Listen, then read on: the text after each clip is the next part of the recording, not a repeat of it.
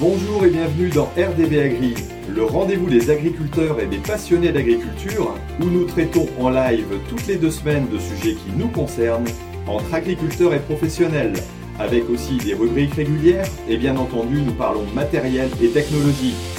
Une émission présentée par Thierry Agriculteur d'aujourd'hui, parce que l'agriculture mérite d'être expliquée. Alors bonjour à tous euh, et bonsoir pour ce 23e rendez-vous agri et c'est aussi euh, bah, tout simplement la date anniversaire étant donné que ça fait un an euh, voilà, que j'ai commencé le rendez-vous agri avec vous et puis bah, vous êtes de plus en plus nombreux à suivre donc c'est plutôt sympa. donc alors ce soir bah, je suis avec Jacques Decolle, bonsoir. Bonsoir à tous. De Cols, on dit voilà. voilà. Pas que je me trompe parce que bon, non, ça, c'est pas grave. les noms de famille, hein, c'est vrai que c'est toujours un peu accroché malheureusement. Euh, voilà, donc il va se présenter un petit peu, mais voilà, je vais déjà vous rappeler. Euh, voilà, vous êtes sur le Rendez-vous Agri, qui est une émission qui est diffusée à la fois en direct, donc sur YouTube, mais aussi euh, en différé. Vous pouvez le retrouver en podcast, donc sur toutes les applications de podcast, euh, essentiellement bien entendu iTunes, mais vous pouvez aussi sur Spotify, sur Deezer. Euh, donc voilà, si vous vous ennuyez dans votre tracteur ou dans votre voiture, n'hésitez pas à aller écouter ça, ça vous fera passer un petit peu de temps et puis peut-être vous faire découvrir quelques petites choses sur l'agriculture. donc il y a 23 numéros plus deux spéciaux en arrière, donc vous avez quand même de quoi, de quoi regarder. À chaque fois, ça fait à peu près une heure environ. Et donc, on va euh, parler un petit peu du sujet euh, donc d'aujourd'hui et ensuite, euh, bah, on aura comme d'habitude notre petite partie magazine avec à la fois Ternet et puis AgriZone et puis Isagri donc qui, nous propose aussi une, nouvelle possibilité voilà, qui est intéressante cette, cette semaine. Donc voilà, bah, tout simplement, on va introduire le sujet. donc, j'ai contacté Jacques de Gaulle tout simplement pour le rendre, pour euh, raconte-moi l'agriculture pour le projet, alors qui avance tout doucement. Euh, et puis, je vais aller le voir cette semaine parce que j'ai vraiment trouvé leur démarche intéressante. Euh, donc, j'ai tout simplement eu ces contacts par François Mulet, donc de Vert de Terre Production, que je remercie d'ailleurs au passage, qui a trouvé que grosso modo, c'était les agriculteurs dans ce GI2E, vu que c'est un GI2E qui s'appelle Solanco. voilà, ce sont les agriculteurs quasiment d'après lui, les plus avancés en agriculture de conservation, en particulier euh, sur la pomme de terre et lin, qui sont quand même des productions un peu atypiques euh, en agriculture de conservation. Et c'est pour ça euh, vraiment que je voulais, je voulais discuter avec, avec Jacques et puis parler un peu du, GI2E. Alors voilà, Jacques, bah, je te laisse te présenter, puis présenter un petit peu voilà, le, GI2E aussi, et puis les, les, démarches qui ont été faites un peu au travers de cette, cette structure. Et rappeler peut-être ce que c'est aussi qu'un GI2E. Oui, bah écoute, merci beaucoup Thierry. Euh, donc voilà, Jacques de Cols, moi je suis agriculteur euh, dans une petite région qu'on appelle le Pays de Caux, euh, en Seine-Maritime, pour grosso modo entre Le Havre et Dieppe, au bord de la mer. donc dans un système grande culture avec des céréales, des cultures industrielles, donc du lin textile, pommes de terre et betteraves à sucre. Et puis, euh, donc, on a. Donc, moi, je suis un, jeune installé. En fait, je me suis installé en 2010 et euh, sur une ferme de famille. Et puis, euh, bah, voilà, très rapidement, on s'est rendu compte un petit peu qu'on avait des problèmes d'érosion et un peu de, perte de, de, stabilité de nos sols. Et puis, avec quelques agriculteurs du coin, on a créé une association en 2013 avec pour objectif, alors c'est assez ambitieux, hein, on est loin d'être arrivé au bout du chemin d'adapter les principes de l'agriculture de conservation des sols euh, en système euh, lin textile, euh, pomme de terre. Voilà. Ok, alors est-ce que tu peux rappeler ce que c'est que qu'un GI2E alors? Alors en fait un GI2E c'est un groupement d'intérêt économique et environnemental. Ça a été ça a été une volonté en fait du ministère de de pouvoir encadrer et aider des groupes d'agriculteurs dits innovants qui euh, ont décidé en fait de, euh, se regrouper pour, euh, travailler autrement. Donc il y, a, une multitude de thématiques. Nous, on a des pas très loin, on a des groupements qui travaillent sur la noisette, sur enfin voilà, il y a plein de choses. À partir du moment où il y a un intérêt environnemental et économique, et que et surtout ce qui est important, c'est que c'est bien un groupe d'agriculteurs. C'est pas fait pour aider des structures existantes, c'est vraiment pour aider l'innovation des agriculteurs. Ok, donc euh, il y, a vraiment quelque chose d'intéressant là-dedans. Alors on reparlera peut-être un peu du GI2E et de son fonctionnement et l'intérêt que ça peut avoir en tant qu'agriculteur. Mmh. Mais ce qui, est, euh, ce qui est intéressant aussi, alors je vais partager mon écran pour qu'on puisse voir un petit peu euh, pourquoi vous en êtes arrivé là un peu à cette, cette réflexion C'est que vous avez eu quand même des, des problèmes d'érosion qui n'étaient pas voilà, pas, piquer les verres quelque part. Alors là, on a, euh, alors on va peut-être commencer par l'autre photo. voilà. Euh, donc voilà, bah, pour ceux qui nous écoutent simplement, euh, je vais décrire la photo. Alors donc on a une espèce de de rivière assez, euh, enfin de rivière, alors je sais pas, c'est un passage de combien? Il y, a, il y a un peu plus d'un mètre, un mètre, un mètre cinquante de largeur euh, de passage Oui, oui, euh, il, y a, il, y a, il y a, un bon de, un bon 2 mètres de, de largeur d'eau. En fait, si, donc, si tu veux, je peux décrire un petit peu la photo. ça, c'était un orage qu'on a eu juste après donc, les semis de betterave et de lin en 2018. Et donc, pour te donner un ordre d'idée, on a eu 110 mm en une petite journée. Mhm. Donc euh, voilà, il n'y a pas grand-chose qui résiste à ça. Et euh, l'intérêt de cette photo, en fait, c'est que ben, on voit que donc c'est une parcelle de betterave qui a été faite avec du travail du sol. Et donc là, ben, tout de suite, la terre part. Il y a une, ravine de, 20-30 cm de profondeur. Et, euh, l'eau qui sort est, boueuse. Quoi. Je veux dire, c'est la terre qui sort du champ. Euh, et, donc en fait, donc ça c'est notre réalité, euh, c'est ce qu'on vit depuis euh, maintenant pas mal d'années. alors on aura l'occasion d'en reparler, je pense, tout à l'heure, mais voilà, très clairement, c'est la, la perte de stabilité de nos sols est essentiellement due à la baisse des taux de matière organique hein, qui, qui, amène à ce genre de situation. Beaucoup de cultures industrielles et puis bah, dès qu'il pleut un petit peu j'ai un problème de son, je ne sais pas ce qui se passe, mais je ne t'entends plus. Alors, je ne sais pas si tout le monde t'entend. Ouais, là, tu m'entends, là? Là, c'est un peu mieux, ouais. ouais. Voilà, c'est revenu. ah. Donc, je ne sais pas du coup où ça. Bon, non, non, mais ça a juste coupé, euh, coupé sur la fin. Donc, euh, ouais, t'expliquer qu'il y, avait, euh, y avait ces problèmes d'érosion dus à une baisse du, taux de matière organique globalement et puis un fort travail du sol. Alors, c'est avec 110 mm en même temps, ce n'est pas forcément commun, mais c'est des choses qui, arrivent de temps en temps. Et vous avez souvent des précipitations fortes où vous êtes très vallonné euh, pour avoir des problèmes d'érosion aussi importants? Parce que je t'avouerai que, chez moi, j'ai peut-être déjà vu des choses qui pouvaient ressembler un tout petit peu, mais c'est une fois, euh, une fois euh, en tout et pour tout. Et, pas autant de, pas autant de dégagement d'eau.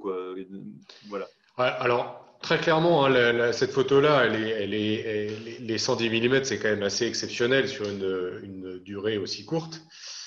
Euh, par contre, euh, comme tu peux voir sur la photo, on, on, est, euh, on a des zones assez vallonnées, mhm. avec des limons extrêmement fragiles. Et du coup, c'est un problème qui est quand même récurrent. Hein, et dès qu'il y a des parcelles de pommes de terre ou de betteraves ou de lin avec un fort travail du sol, euh, ben, ça ne tient pas. Donc, c'est pas. Euh, cette photo-là a un côté exceptionnel par la, quantité d'eau qui est tombée, mais c'est un problème récurrent euh, qu'on a, qu'on a en permanence. D'accord. Bon, après, ce qui est, ce qui est marquant sur une deuxième photo, voilà, où là, on voit plutôt de l'eau bah, qui est en train de, ruisseler, hein, parce qu'à un moment donné, 110 mm, on a beau faire ce qu'on veut, mais je pense que le, sol ne l'absorbe pas. Euh, par contre, ce qui est remarquable, c'est que euh, là, on ne voit pas du tout, euh, j'allais dire, de terre. C'est de l'eau claire, on voit à travers. là, c'est dans quelles conditions alors ça? Donc là, en fait, c'est la, même veine de terre, c'est la, même, la même coulée d'eau, en fait. La première photo, c'était la, sortie de la deuxième parcelle, donc qui mhm. où le sol avait été travaillé. Et là, euh, donc là, c'est beaucoup plus large. Là, il y a, énormément d'eau qui passe. C'est vraiment au bout d'un entonnoir. Par contre, c'est sur une parcelle. Euh, alors de mémoire, c'était il y avait du lin et du blé qui avaient été faits en sans labour, enfin en sans travail du sol d'ailleurs en semi direct. Et euh, ce qui était vraiment étonnant, c'est pour ça que je voulais vous montrer cette photo, c'est que bah, l'eau coule, hein, comme tu disais, il n'y a pas de secret, il faut que 110 mm, il faut les évacuer. Mais par contre, il y a très peu de particules fines qui sont arrachées au sol c'est de l'eau claire qui coule et il n'y a pas d'érosion. Et euh, si on extrapole un petit peu, on peut imaginer que euh, sur tout ce qui est impact, euh, qualité de l'eau, etc., eh bien, de l'eau qui coule de cette façon-là n'a pas les mêmes conséquences que l'eau qui coule telle qu'on a vu sur la première photo. Hmm, d'accord, d'accord. Donc on est sur des, conditions, j'allais dire particulières, mais on voit déjà les premiers effets qu'il peut y avoir. les premiers effets donc peut y avoir euh, par rapport à, une diminution du travail du sol. Alors, est-ce que tu peux voilà, nous, nous, indiquer un petit peu les, démarches donc, qui, ont été, qui ont été faites progressivement depuis, 2000, depuis 2013 euh, pour en arriver, j'allais dire, euh, à maintenant progressivement quoi. Alors, euh, donc en fait, du coup, pour faire simple, 2012-2013, on a eu un hiver très, très arrosé, très compliqué, des arrachages de patates qui en finissaient plus, des arrachages de betteraves extrêmement compliqués. Et donc de là est née la prise de conscience un peu et la création de Solanco, donc euh, ce groupe d'agriculteurs qui, qui, euh, qui, a décidé de, de, de, faire un petit peu autrement. Alors, euh, comment on adapte l'agriculture de conservation des sols à des sols de limon fragiles avec des cultures industrielles? Bah, La première porte d'entrée, ça a été les couverts végétaux. Voilà, très clairement, on s'est dit, bon, aujourd'hui, réduire le travail du sol sur la patate, sur le lin, c'est. Enfin, sur le, lin, on est à peu près au point, mais sur la patate, c'est pas forcément évident. Allonger les rotations, parce que donc, je rappelle, les, trois grands principes d'agriculture de conservation des sols, c'est couverture permanente des sols, euh, non-travail du sol et allongement des rotations. Bon. Allongement des rotations, on a la chance d'être dans un coin où on est déjà sur des rotations de 5, 6, 7 ans avec pas mal de cultures, donc il n'y avait pas énormément de marge de manœuvre de ce côté-là. Réduction du travail du sol, ben, on le fait sur tous les précédents qui permettent de le faire. On fait des, on fait des blés en semi-direct sous couvert, etc. Mais par contre, sur ce qui est de la pomme de terre, euh, on a encore du mal. Et euh, par contre, du coup, on s'est dit la porte d'entrée la plus facile, c'est les couverts végétaux. Donc, on a commencé à bosser là-dessus. On a fait des, formations au départ, euh, notamment avec Conrad Schreiber, avec François Mullet, avec Victor Le Forestier, qui nous ont pas mal aidés pour essayer de passer du couvert, euh, je dirais, du, couvert réglementaire au, couvert qui devient un vrai atout pour le, pour le sol et la vie du sol. Et puis, bah voilà, donc euh, petit à petit, on s'est formé, on a cheminé. Donc, on a répondu à un appel à proche des CASDAR. Donc, c'était des financements lancés par le ministère de l'Agriculture pour, euh, enfin, sur fonds européens pour, pour les groupes d'agriculteurs innovants. Donc, on avait été sélectionnés, ce qui nous a permis d'avoir une animation par le CERF France, parce que c'est quand même hyper important d'avoir euh, un animateur ou animatrice qui nous, qui nous aide euh, dans le, suivi des tours de plaine, du suivi administratif, de tout ça. Et puis voilà, et puis du coup, on continue à avancer. On est une quinzaine d'agriculteurs et euh, bah voilà, maintenant on se forme. L'idée, c'est un tour de plaine tous les mois et puis profiter des périodes hivernales pour faire le maximum de formation.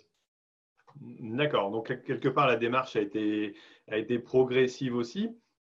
Euh, comment, j'allais dire, euh, comment vous avez abordé euh, le fait de dire comment on, il faut absolument qu'on aille jusqu'au bout en allant sur de la pomme de terre et de lin pour que toute la rotation soit, soit couverte. Et quels ont été vos premiers tests dans ce, dans ce type de production alors? Alors en fait, le, le, le, préalable, c'était de maintenir ces cultures, très clairement qui sont des cultures à bonne valeur ajoutée, qui sont le pilier économique euh, des fermes du coin. Donc, euh, l'agriculture de conservation des sols en système purement céréalier, ça marche. Enfin, il y a d'autres coins en France qui le pratiquent depuis de nombreuses années.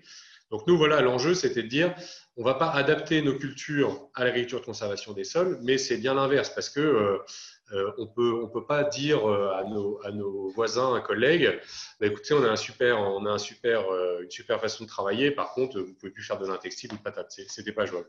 Donc, il était vraiment important de, bien dire que c'était adapté à notre système et à notre petite région. Et euh, du coup, j'ai oublié la deuxième partie de ta question euh, qui était. Donc, comment, par, quoi vous avez commencé, j'allais dire, euh, les premières étapes d'essai dans, dans, ce type de ah, oui, production oui. Quoi? Oui, voilà. du coup, donc, la, grande question, c'est une fois qu'on a fait des gros couverts, quel est l'impact avant l'un enfin, avant et avant pomme de terre? Alors, avant l'un, la grande question, c'est gestion des résidus azote.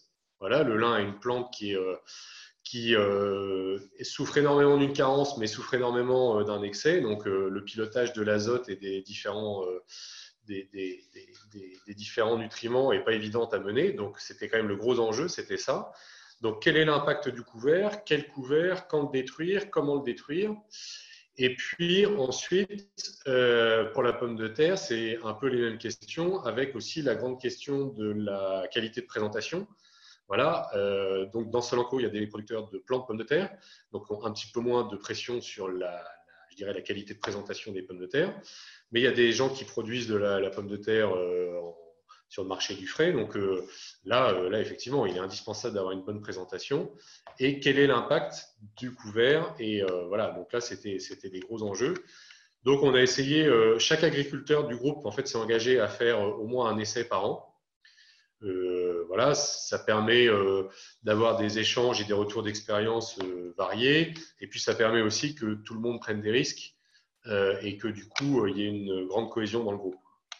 D'accord. Donc, quelque part, il y a un engagement de chacun, j'allais dire des participants donc, du, du GI2E, qui se doit de faire une expérimentation aussi dans, dans une de ces parcelles. Alors, j'imagine qu'il y en a qui sont plus euh, téméraires que d'autres et euh, il y, a toujours une équipe un peu plus, en avance que d'autres, non? Ou alors euh, ça s'équilibre quelque part d'une année sur une autre? En fait, déjà, il y avait des différences au départ. C'est-à-dire qu'il y a des gens qui étaient déjà en agriculture de conservation des sols, qui avaient fait leur petit bonhomme chemin de, chemin dans leur coin depuis plusieurs années. Et puis des gens comme moi qui étaient, qui étaient en purement conventionnel juste avant, en 2013. Donc euh, déjà, euh, il y a eu cette diversité au sein du groupe. Forcément, il y avait des retours d'expérience et très clairement, les gens qui se lançaient ont profité du retour d'expérience des gens qui avaient un peu plus d'expérience. Et puis, je dirais que euh, les choses s'équilibrent assez naturellement, c'est-à-dire que des gens qui faisaient pas mal d'expérience au tout début ou qui avaient fait pas mal d'expérience, eh bien, peut-être lèvent un petit peu le pied, d'autres euh, s'y mettent et ainsi de suite. Euh, d'autres ont plus de, motivation sur tel ou tel sujet. Là, actuellement, on va travailler sur, euh, on va travailler sur tout ce qui est thé de compost, homéopathie, etc. Bon, c'est des, champs de. Il y, a, beaucoup de choses à, tester. Ça intéresse forcément plus certains que d'autres. Donc voilà, les choses s'équilibrent naturellement. Et franchement, il n'y a pas de il n'y a pas de, a pas de tiraillement, il n'y a pas de, voilà, tout, le monde innove dans le domaine qui lui, plaît le plus et non, ça se passe très bien, très très bien. Ok. Euh, quels ont été les, j'allais dire, les échecs les plus compliqués à, subir, s'il y en a eu tout au moins Et est-ce que, euh, j'allais dire, chacun d'entre vous a pu subir parfois des, bah, des déconvenus en disant, bah, tiens, j'ai essayé ça et puis ça n'a pas marché euh, Et, qu'est-ce que ça, est-ce que ça a eu une, influence sur le groupe en positif ou en négatif quelque part? Euh, Alors, il y, a eu, il y, a eu des échecs, il y a eu des gros échecs notamment parce qu'en fait, euh, il y a beaucoup de protocoles euh, phyto qui sont calibrés, prévus pour le système conventionnel labour. Et euh, bah, il y a des choses qui passent en système labour qui ne passent pas en semi-direct. Donc voilà, il y en a quelques-uns qui l'ont appris à leurs dépens et du coup, il y a eu quelques, il y a quelques, quelques beaux gadins. voilà. Après, euh, il y a eu des échecs aussi. Euh, il y a eu des échecs. Euh, alors, c'est pas forcément des échecs, mais il y a eu, une certaine pression du monde agricole au sens large. Voilà, on n'a pas forcément été toujours les bienvenus. Donc, je dirais que tout ça, plutôt que de diviser, a eu tendance à souder le groupe. Et aujourd'hui, aujourd'hui, on est localement un groupe qui fait un petit peu référence aussi à cause de ça, parce qu'il y a une très grande cohésion. Et, euh, ben voilà, ces échecs ont, forgé le groupe et euh, ben on continue à avancer, euh, je pense, plus solide que jamais. D'accord. Est-ce que tu est-ce que toi, tu as un exemple en tête? Voilà, alors donc j'imagine qu'il y, a des cultures qui n'ont pas, qui pas levé peut-être à cause de, tout simplement d'un traitement herbicide précédent ou alors des, des, couverts végétaux. ça arrive ouais, ben, longtemps. Sans rentrer dans. Enfin, typiquement, beaucoup de résidus de de désherbants blé euh, sortis d'hiver euh, peuvent pénaliser les couverts. Euh, et puis, des rattrapages de, de produits antidicotes sur des destructions de couverts, bah, pour faire du lin en semi-direct derrière, ça passe pas. Hum, hum. Voilà. Donc là, vous avez dû réapprendre à, à gérer les, les, interventions précédentes pour, pour plus avoir ce problème-là. Quoi. Ben, en fait, c'est-à-dire qu'on nous l'avait très bien expliqué dans les formations du départ, mais c'est quelque chose qu'il faut toujours avoir à l'esprit. C'est qu'en fait, ce qui fait la force de l'agriculture de conservation des sols par rapport à le semi-direct comme il a pu être pratiqué dans les années 90, c'est que c'est vraiment une approche système. C'est-à-dire que ce n'est pas un levier qu'il faut changer, arrêter le travail du sol sans les couverts végétaux, ça ne marche pas. Euh, vouloir restaurer la vie du sol sans lever le pied sur les phytos, ça marche pas. Euh, j'ai dit quoi? J'ai dit réduire le travail du sol sans, lever, sans mettre des couverts. Pardon. voilà. voilà. Travail du sol sans couvert, ça marche pas. Euh, vie du sol sans, avec plein de phytos, ça marche pas. Donc, voilà, il faut vraiment construire toute sa rotation. et puis, voilà, avoir conscience que le passage de benne à l'arrachage des patates aura des conséquences sur le lin dans deux ans. Euh, du coup, il faut travailler sur le couvert qui va suivre euh, pour essayer de rattraper une situation. Enfin voilà, il faut vraiment avoir une approche, euh, voilà, le, sol dans sa globalité et, et, pas seulement changer un levier d'action par-ci par-là. D'accord. Euh, bah là, je vais repartager mon écran tout simplement pour montrer euh, une autre photo euh, voilà, que tu, tu m'as envoyée, qui est peut-être un peu plus sympa que, voilà, que, que, les premières où on a vu beaucoup d'eau beaucoup qui coulait. donc là, c'est un engrais vert alors multi-espèces. c'est quoi? C'est facili, moutarde, et après, il y a, il y a encore pas mal d'autres choses. Oui, oui, oui. Faceli, moutarde, il doit y avoir de l'avoine brésilienne, il y a de la, il doit y avoir de la vesse. Mm. Alors, on va peut-être pas tout voir parce qu'il y a toujours une ou deux espèces qui prennent le dessus. Mais grosso modo, il y a toujours 5, 6, 7 espèces dans les, euh, dans les couverts. D'accord. C'est un, un, minimum d'avoir 5 euh, à 6 espèces différentes? Euh, bah, Disons qu'on travaille beaucoup sur la. D'une part, sur la complémentarité des systèmes aériens. il y a toujours une espèce qui va servir de tuteur à une autre. Mhm. Donc en fait, euh, ça se complète pas mal. Il y a une complémentarité des systèmes racinaires aussi. On va avoir par exemple les graminées qui vont avoir des systèmes fasciculés en surface très structurants pour euh, par exemple les cultures de printemps type lin. Et puis à l'inverse, des racines pivotantes de crucifères ou de radis qui vont aller structurer un peu plus en profondeur. Donc c'est important d'avoir euh, la combinaison de plusieurs espèces. Ok. Et est-ce que vous avez des espèces adaptées en fonction de, j'allais dire, de la culture qui va suivre ou euh, en fonction du, précédent? Ou alors c'est des mélanges que vous réalisez, j'allais dire, de façon assez, assez globale sur l'ensemble de l'exploitation, euh, quelle que soit la, culture qui suit? Alors au début, on a fait pas mal d'essais euh, pour essayer d'identifier tel ou tel couvert qui pouvait poser problème, qui pouvait pénaliser la culture suivante. Mm-hmm. En fait, on s'est rendu compte que, euh, alors on travaille encore sur euh, la pomme de terre, puisque euh, alors il y a la date de destruction qui joue. Peut-être que certains couverts peuvent avoir un impact aussi sur, sur le développement de la pomme de terre. Donc il y a beaucoup de pistes encore de travail là-dessus. Après, moi personnellement sur la ferme, je me suis rendu compte que quand il y a un panel à peu près riche et diversifié de plantes, les choses s'équilibrent assez naturellement. Et moi, je travaille beaucoup plus sur la date et la façon de détruire les couverts que sur le type de couvert en lui-même.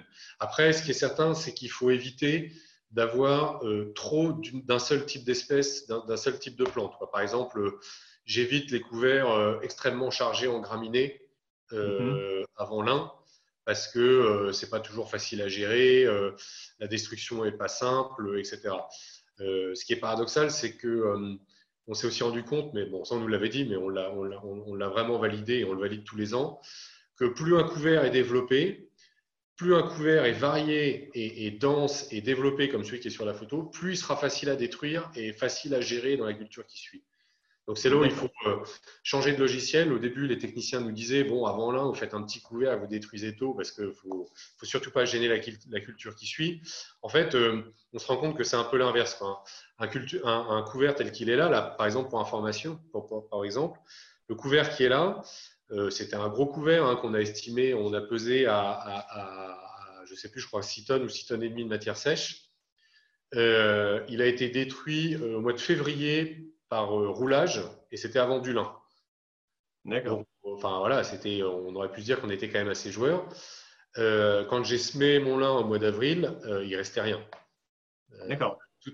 Donc, par contre, j'avais un couvert parce que j'avais pas réussi à semer un multi-espèce, donc j'avais un couvert uniquement d'avoine sur une petite bande à une largeur d'un pulvé.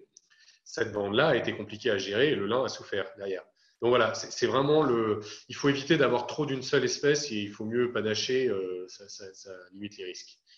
Ok. Est-ce que, est que là, le fait d'avoir un couvert, vraiment développé, euh, il s'est détruit vite parce que vous avez un sol actif et donc qui a, qui a permis de, j'allais dire, de, le dégrader rapidement. ou alors, j'allais dire, dans, dans tous les sols, même si on a un bon développement, on aura forcément une bonne dégradation, étant donné que s'il y a bon développement, il y a bonne dégradation suite à, la richesse du sol en soi aussi. Alors, J'aurais été content de te dire que c'était euh, parce qu'il y avait une vie du sol extraordinaire dans mes sols et que euh, voilà. Mais en fait, j'ai quand même pas beaucoup de recul en agriculture de conservation des sols. Et en fait, on se rend compte que ça répond très très vite. En fait, dès qu'on met de la nourriture pour la vie du sol en surface, euh, bah en fait, les, principalement les vers de terre, parce que c'est la partie immergée de l'iceberg, c'est ce qu'on voit. Bon, après, il y, y, a, tout le reste qui est difficile à quantifier, mais en tout cas sur la partie visible qui est les vers de terre, ça revient extrêmement vite et, euh, et ça bosse, euh, ça bosse, ça bosse très vite, quoi. Hein, je veux dire, donc euh, la vie du sol revient très vite et, et, par exemple la parcelle sur laquelle il y a eu ce couvert là, elle a, elle a trois années de recul en agriculture de conservation des sols. D'accord. Donc, à l'échelle de la restauration de la vie d'un sol et de la restauration d'un sol, euh, c'est pas grand chose. Mmh, donc, mmh. Euh, donc ça, ça, revient très bien.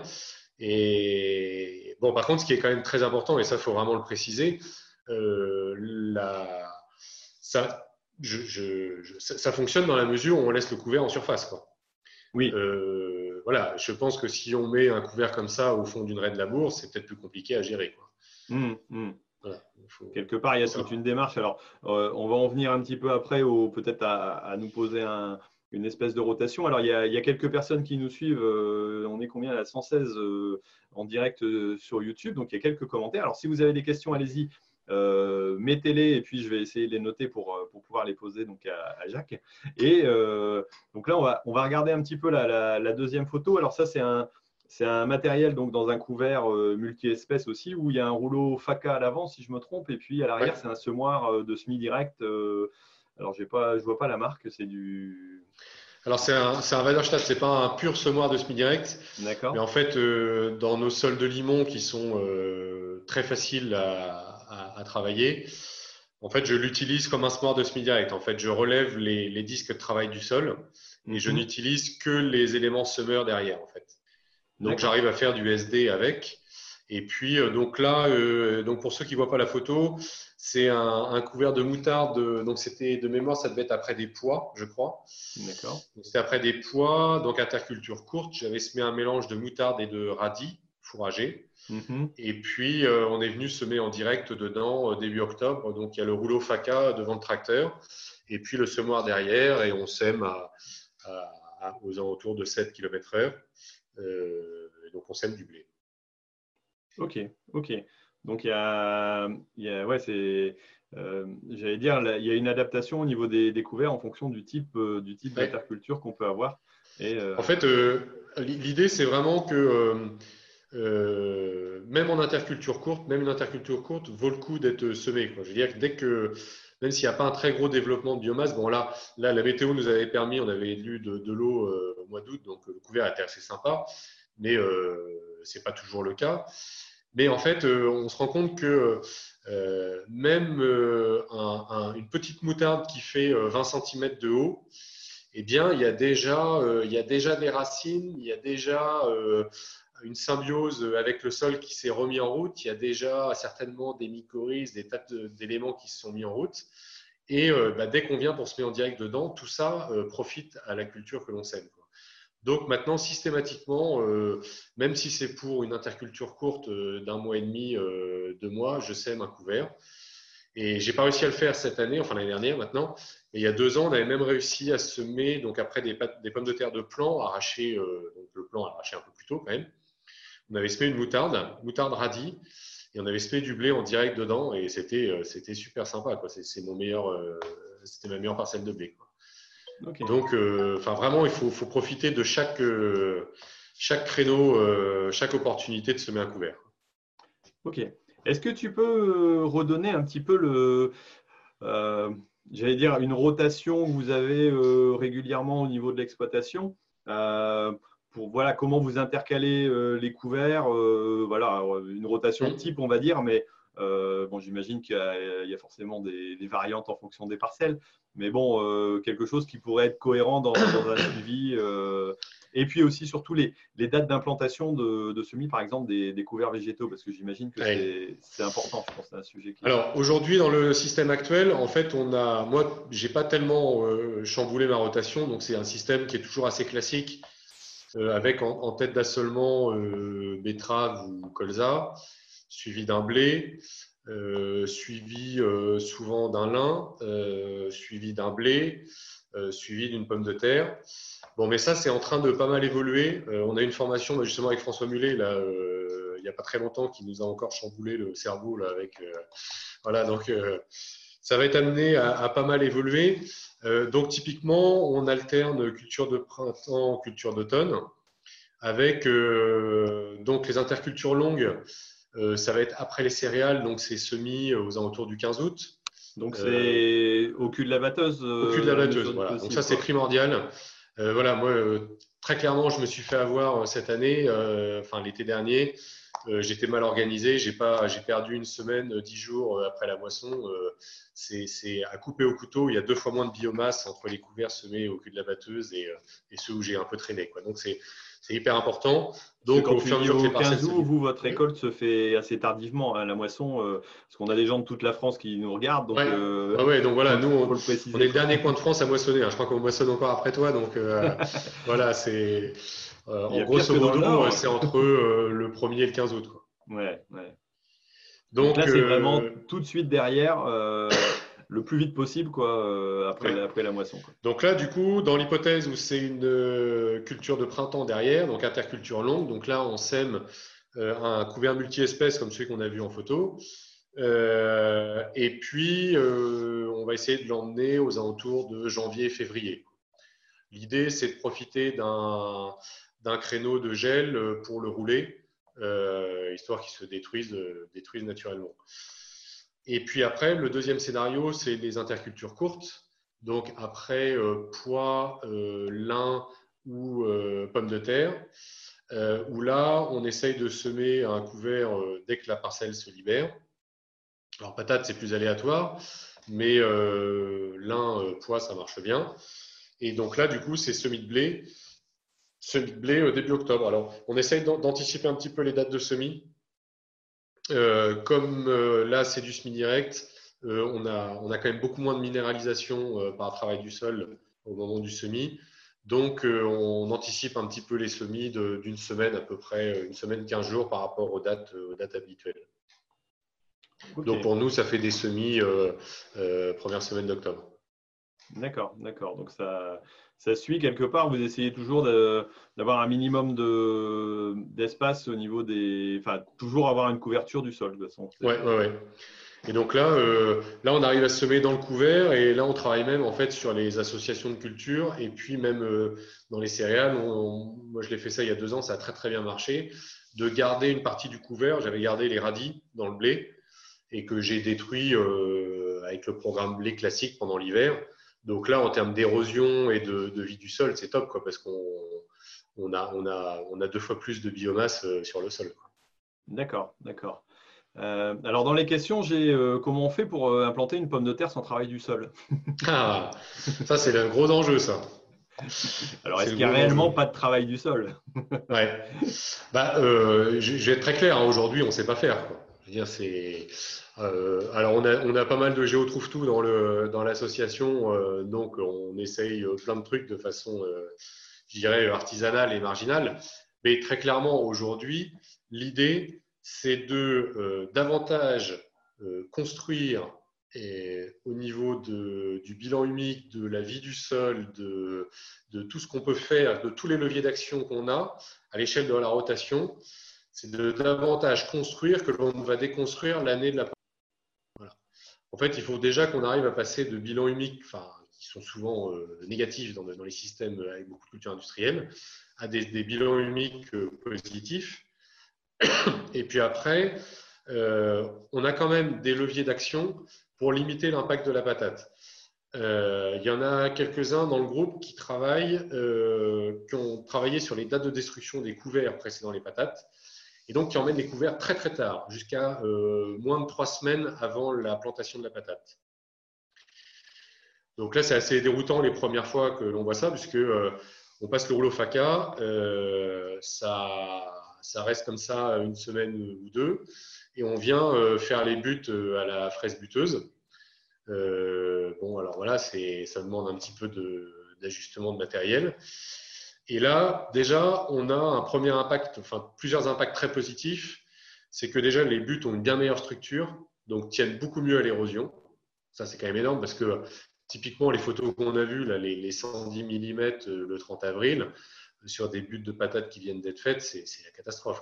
Mmh, voilà. Mmh. Donc déjà, on a une bien meilleure tenue de la butte. Ensuite, euh, il semblerait qu'il y ait quand même pas mal d'éléments qui se libèrent euh, quand on vient de détruire un couvert, donc ça permet à la patate d'en profiter. Et alors là, tout ça, je le mets au conditionnel parce que a, ça, demande à être euh, des essais qui soient répétés, euh, validés, etc. Mais euh, il semblerait quand même qu'il y ait des créneaux de date de destruction de couvert qui soient plus ou moins pénalisants pour la qualité de présentation. Et quand c'est détruit pas longtemps avant, ça serait moins pénalisant que un petit peu plus tôt. Voilà. Donc on travaille là-dessus. Après, on travaille sur les cultures associées avec la patate. Voilà. Alors là aussi, on est en train de, bosser là-dessus. On a fait un gros essai pour euh, tester tous les couverts qui pouvaient euh, résister au désherbant patate pour essayer de faire des associations de cultures. Et puis, bah, le gros enjeu, c'est aussi après l'arrachage des patates. Traditionnellement, dans la rotation, c'est un blé. Mais euh, voilà, un blé semé fin octobre,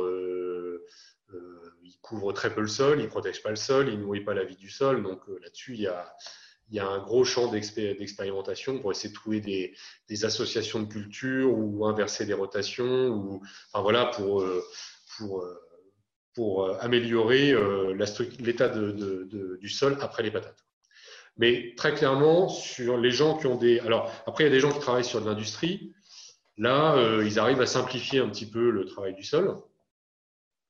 Mais dès, très clairement, dès qu'on a l'enjeu qualité de présentation, euh, voilà, sur la réduction du travail du sol sur la patate, pour l'instant, on est un peu dans une impasse.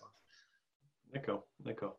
Et est-ce que vous avez des, essais de, de, comment, de prébutage euh, euh, d'automne voilà, qui, qui montrent des choses intéressantes ou... Oui, tout à fait. Alors là, euh, il y a un agriculteur là dans l'association qui a fait ça pendant deux ans.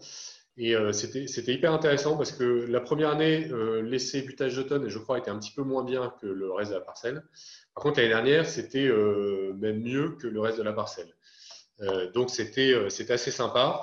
a priori, plutôt correct en présentation. Donc, il avait buté à l'automne avec un couvert, semé un couvert en même temps. Et puis, euh, alors ça avait été assez chaud au moment de la plantation parce que le, il y avait plein de repiquages de couverts. Donc mhm. ça s'est fini au broyeur de fans pour arriver à pouvoir planter. voilà. Euh, parce que je crois qu'il avait aussi voulu euh, faire son chimie pour, voilà, pour aller au bout de la démarche, quoi, pour dire, voilà, donc il y avait juste le problème de désherbage de patates. donc broyeur de fans et ça s'est très très bien sorti. Mais c'est pareil, on a peu de recul sur ces, sur ces essais-là. Donc, euh, très clairement, on y travaille. C'est une piste hyper intéressante. Euh, en cas de grosses précipitations, euh, bah, évidemment, c'est des buts de terre qui ne bougent pas. Hein. Ils, ont, ils, ont, une super structure. Alors, pour la petite histoire, on avait fait un profil de sol dans ces buts d'automne. Donc, c'est un profil qui avait été fait au printemps, pas très longtemps avant la plantation. Et euh, la structure était juste euh, exceptionnelle. Le, couvert avait bossé euh, à fond et enfin, je veux dire, c'était, c'était, la, structure était top comme jamais, jamais un outil aurait réussi à préparer la terre. D'accord. Alors, euh, j'allais dire que la difficulté, c'est de dire aussi, quand on arrive dans des systèmes comme ça, on a pu, euh, j'allais dire, la sécurité euh, que l'on a dans, un système conventionnel.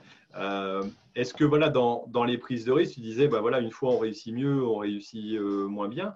Est-ce que dans la prise de risque, il n'y en a pas qui se sont un peu découragés dans la démarche en disant, ah bon, euh, j'ai pris un gadin euh, là sur telle ou telle chose, euh, ou alors c'est fait avec parcimonie et puis on attaque sur des petits essais et on, y va doucement. Oui, alors déjà, bon, il y, a aussi le rapport au risque de chacun. Je veux dire, chacun a un rapport différent. Donc effectivement, il y en a qui, ont, qui vont petit à petit sur des petits essais, etc. Et puis bon, il y en a qui sont un peu plus fonceurs et qui, qui essayent sur des surfaces importantes. Euh, mais alors, tu as mis le doigt sur une question essentielle, hein, le rapport au risque et, euh, et, le fait que ce soit des agriculteurs qui prennent les risques pour innover et trouver des solutions. Alors, je ne dis pas qu'on a la solution, mais pour trouver des solutions, hein, je pense qu'on a déjà eu l'occasion d'en parler avant, on pourra peut-être en reparler. Voilà, je ne pense pas qu'il y ait un modèle qui saura l'agriculture française. Hein, voilà, c'est une combinaison de systèmes. Et, euh, mais donc, très clairement, euh, cette innovation, elle est assumée par des agriculteurs et c'est une question qu'on a en permanence entre nous. C'est quelquefois assez pesant, euh, quelquefois il y a des échecs qui ont, euh, qui ont coûté cher et qui n'ont pas été faciles à gérer financièrement par, par des fermes. Donc, c'est une vraie question et au-delà de ça, une certaine frustration que, voilà, je le dis très clairement, que que des organismes euh, d'expérimentation ne euh, soient pas plus à nos côtés pour, pour nous aider dans ces innovations-là. Et dans le, dans le fait d'assumer la prise de risque, parce que euh, rétrospectivement, des agriculteurs du groupe ont risqué beaucoup. beaucoup. il, y a, y, a, un engagement quelque part des, des, agriculteurs qui sont dedans. Alors, j'allais dire, la démarche, vous, vous l'avez faite à la base parce que voilà, vous avez eu un souci euh, d'érosion. Alors j'ai une remarque euh, voilà, qui, me dit ça y est, Thierry a accroché les nouvelles affiches du ministère euh, pour la promotion de l'agriculture française du parti Didier Guillaume. Donc apparemment, j'ai un des auditeurs qui, qui dit bah, vu que je présente ça, je pousse peut-être vers l'agroécologie. Alors j'aime pas trop ce mot-là parce que c'est voilà. moi quelque part, ce que je veux montrer par là, et je pense qu'il y a quand même du monde qui sera d'accord avec moi, c'est de montrer qu'on peut évoluer et quelque part, je vais te reposer la question quel intérêt, toi, tu as trouvé par rapport à ton exploitation euh, de faire évoluer ça et, quel était le risque de rester dans les systèmes, euh, j'allais dire, classiques, dans, avec la particularité que vous avez? Parce que quelque part, euh, je ne vais pas dire que ça vous a été imposé par la nature, mais, mais presque, quoi, quelque part. Quoi. Ah.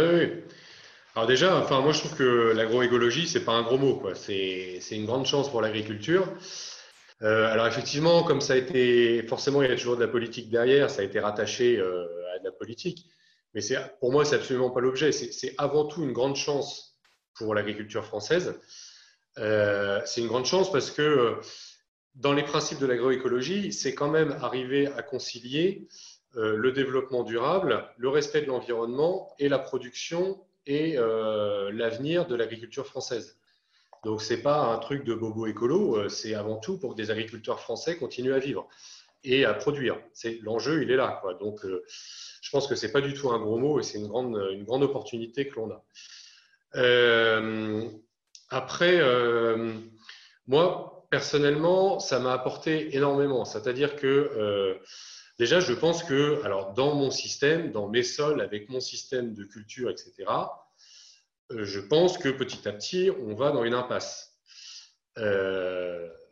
Moi, ce qui m'a frappé quand j'ai. Donc, comme je disais en introduction, c'est une ferme de famille, donc je connais bien les terres, etc. Euh, j'étais parti complètement sur autre chose, donc je suis vraiment revenu sur le tard dans le monde agricole.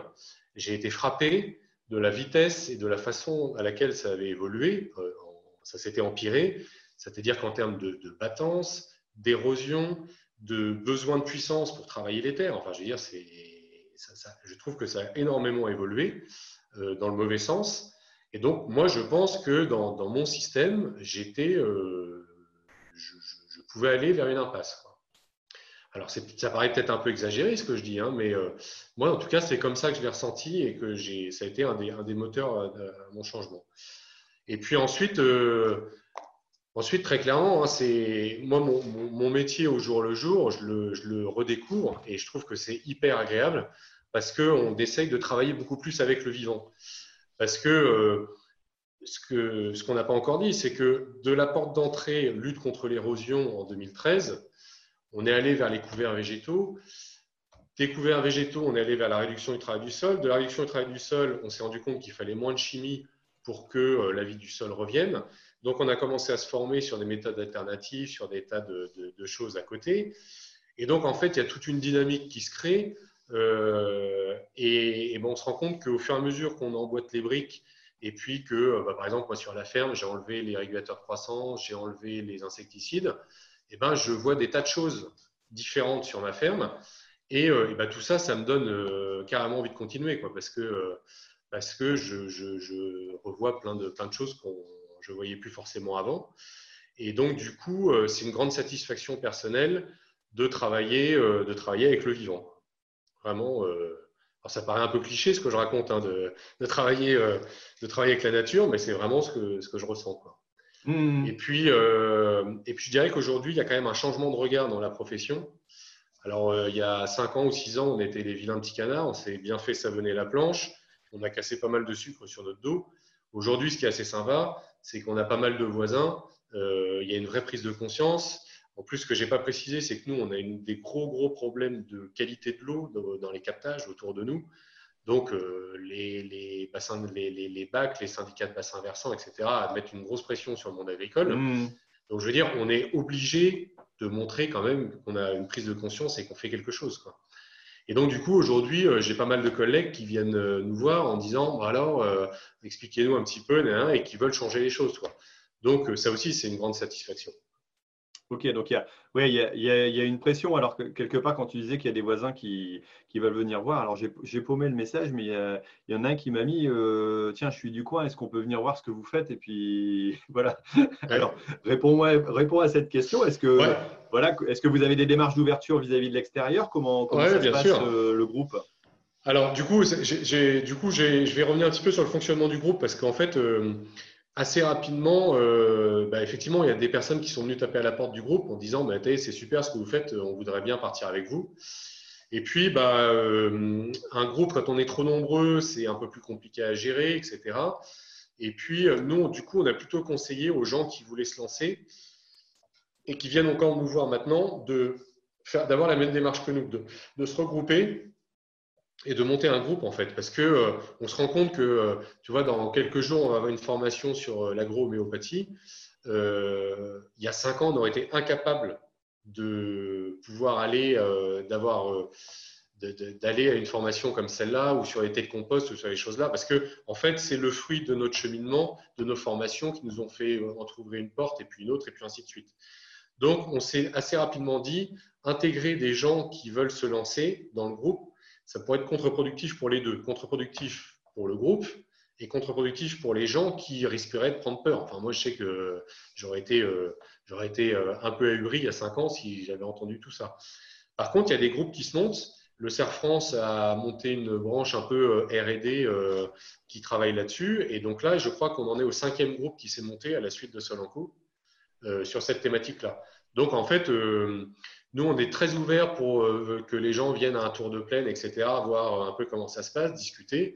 Et puis, bah, après, euh, il faut se mettre à. Il n'y a pas besoin d'être 20, hein, on peut se mettre à, à 4-5, on monte un groupe. Et puis après, ce qui est sympa, c'est que ces groupes, en fait, on, se retrouve pour les formations. On fait des troncs communs, on fait les formations ensemble, on fait des, des, des, des troncs, des passages ensemble. Ok, donc il y, a, toujours possible de découvrir votre démarche. Alors peut-être pas d'intégrer le groupe voilà, euh, tel qu'il est, mais tout au moins de, participer à, d'autres groupes et puis d'avoir des échanges avec vous. Euh, oui, bien sûr. quelque part, ça, ça SM. Alors, euh, est-ce que tu peux nous dire un petit peu quel a été l'intérêt, l'effet groupe? Alors, bon, tu, l'as déjà expliqué, hein, le fait de pouvoir échanger et puis d'avoir chacun ses petits essais. Bon, je pense que euh, au niveau sécurité, c'est pareil, c'est important de ne pas être seul parce que bon, mm. si tu es seul dans ton coin à faire des essais, je ah pense bah, que tu abandonnes vite. Quoi. Ouais. ouais. Bah je pense que la plupart des échecs ont pu être surmontés euh, parce qu'il y avait le groupe. Mm. Et, et puis en plus, il y a aussi une certaine pression de la profession agricole, c'est-à-dire que euh, voilà, dès qu'on sort un petit peu des sentiers battus, et, et je leur jette absolument pas la pierre parce que je veux dire, ils n'ont pas été préparés à ça il y a beaucoup de techniciens qui n'ont euh, euh, pas forcément euh, l'appui technique et la sécurité dans leurs conseils pour nous aider sur ces chemins qui sortent un peu des sentiers battus. Donc, bah, quand toutes les semaines, il y a le technicien qui passe et puis qui n'est pas tout à fait d'accord avec toi, qui dit, bah, tu vois, voilà, si tu avais labouré, si... bon, voilà, il faut, aussi être prêt à le, gérer. Et donc, c'est vrai que du coup, le groupe, c'est intéressant. Se téléphone pas mal, on a un groupe WhatsApp, on échange régulièrement. voilà, et donc c'est une grande force. Il y en a qui te piquent de temps en temps les clés du tracteur et de la charrue pour pas les labourer. Ça serait tentant, alors que là, au moins, tu as, une assistance. Euh. non, mais voilà, mais c'est important de se serrer les coudes et de se, remonter le moral parce que, bah, tu vois, on a très clairement, euh, là, on a quand même eu un, un automne catastrophique. Euh, on a pris, je ne sais plus à combien on en est, je crois qu'on en est à 650 mm de pluie depuis euh, le 25 septembre. Donc, euh, Ouais, parce que ce qu'il faut dire, c'est que, ouais, voilà, vous, euh, il y a des endroits qui ont été bien arrosés, mais vous, toute la bande côtière, et, ça remonte un petit peu même bah, jusque dans le Pas-de-Calais, où il y a pas mal de. Voilà, il y a eu beaucoup de, beaucoup de problèmes, et vous avez quand même réussi à récolter à peu près. Par contre, vous n'avez pas tout à fait tout semé, c'est ça? Ouais, il reste quelques blés à semer, mais euh, comme, comme, beaucoup ailleurs, hein, d'ailleurs. Hein. oui, ouais, tout à fait. Et du coup, ce qui est hyper intéressant, c'est qu'en fait, en discutant avec les uns et les autres, on s'aperçoit qu'il n'y a pas un système qui, est, qui, est, qui roule tout seul. C'est-à-dire qu'il y a des parcelles en labour qui sont compliquées des parcelles en SD qui sont compliquées. Donc, euh, voilà, mais c'est important de se rencontrer et de tout ça, de l'échanger. Parce qu'en fait, euh, sinon, si, si, on est tout seul, au, tout seul au bout de son champ, moralement, ça peut être dur. Quoi. Mmh, mmh. Euh, ok. Euh, quel, a été, l'intérêt aussi et quel est, euh, j'allais dire, l'intérêt à ton avis, toi, de rentrer dans un, dans un GI2E Alors, il y a un accompagnement. Alors, vous pourriez très bien dire, bah voilà, on, se trouve un animateur de, CETA, de GEDA, de groupe culture, je, ne sais pas où, et puis bah, on va s'en sortir comme ça. Quel a été le plus, j'allais dire, du GI2E Parce que ça permet aussi un, un financement, quoi. Oui, voilà. Alors, le, gros intérêt du GI2E, donc, c'est que c'est euh, euh, un très bon support pour recevoir des financements pour l'animation, pour euh, tout ça, notamment les, fonds européens qui ne sont pas toujours faciles à, à, manœuvrer, à gérer. Et puis, bah, il y a aussi un intérêt, voilà, il ne faut pas se le cacher, un intérêt aussi pour chaque agriculteur, puisque quand on investit dans du matériel, etc., il y a une petite part de subvention en plus quand on, est, fait partie d'un GI2E. Oui, il y a une bonification. Oui, mm. ouais, voilà. Donc, euh, bon, c'est pas négligeable. Et puis, et puis vraiment, il y, a, il y, a, une certaine reconnaissance. Après, nous, quand on, on, on est, on est devenu GI2E, en fait, ça s'est fait assez naturellement. C'est-à-dire que les groupes d'agriculteurs innovants qui avaient été éligibles au fonds CASDAR, il n'y en avait pas eu tant que ça, en fait, au tout début on a été, euh, on a été très fortement incité à basculer euh, naturellement vers le GI2E, puisqu'on était un peu les groupes, euh, j'aime pas trop ce mot-là, mais on était un peu les groupes pilotes pour le ministère pour mettre en place ce système-là. Donc ça s'est fait assez naturellement. Et aujourd'hui, ça nous permet de, pouvoir relancer des cycles de, d'animation, de, voilà, je veux dire, on a, on a des, subventions de, la région, de choses comme ça. Effectivement, le fait d'être labellisé GI2E euh, simplifie énormément les, les démarches et l'accès à ces, à ces fonds. Ok. Euh, là, j'ai une remarque de, Vincent qui dit, lui, il n'aurait pas pu, euh, j'allais dire, semer un seul grain s'il n'y avait pas eu sa charrue. Alors, je pense que ça dépend du type de sol. Mais est-ce que vous, vous interdisez complètement l'usage de la charrue ou est-ce que ça peut arriver de temps en temps? Alors, bah, écoute, c'est très intéressant ça parce que c'est typiquement la réflexion euh, qu'on s'est fait euh, à l'automne là, parce que alors là, on y était, euh, on y était vraiment confronté, c'est-à-dire que on était avec notre bêche dans les dans les champs, on voyait les voisins qui labouraient et qui semaient dans des conditions limites, mais enfin ils arrivaient à semer, et puis bah nous, on n'y arrivait pas ou c'était vraiment moche ou enfin voilà. Donc, enfin moi je sais que personnellement j'ai failli relabourer pour pour semer parce que je me suis dit, voilà, ça. Et puis finalement, euh, j'ai forcé un peu en. Alors, une partie en TCS après les betteraves, une partie en SD après des pois. Euh, on est passé avec le technicien au mois de décembre, euh, c'était la catastrophe. Bon, les parcelles faites sur labour étaient plutôt belles dans les premiers temps qu'on suivi la levée.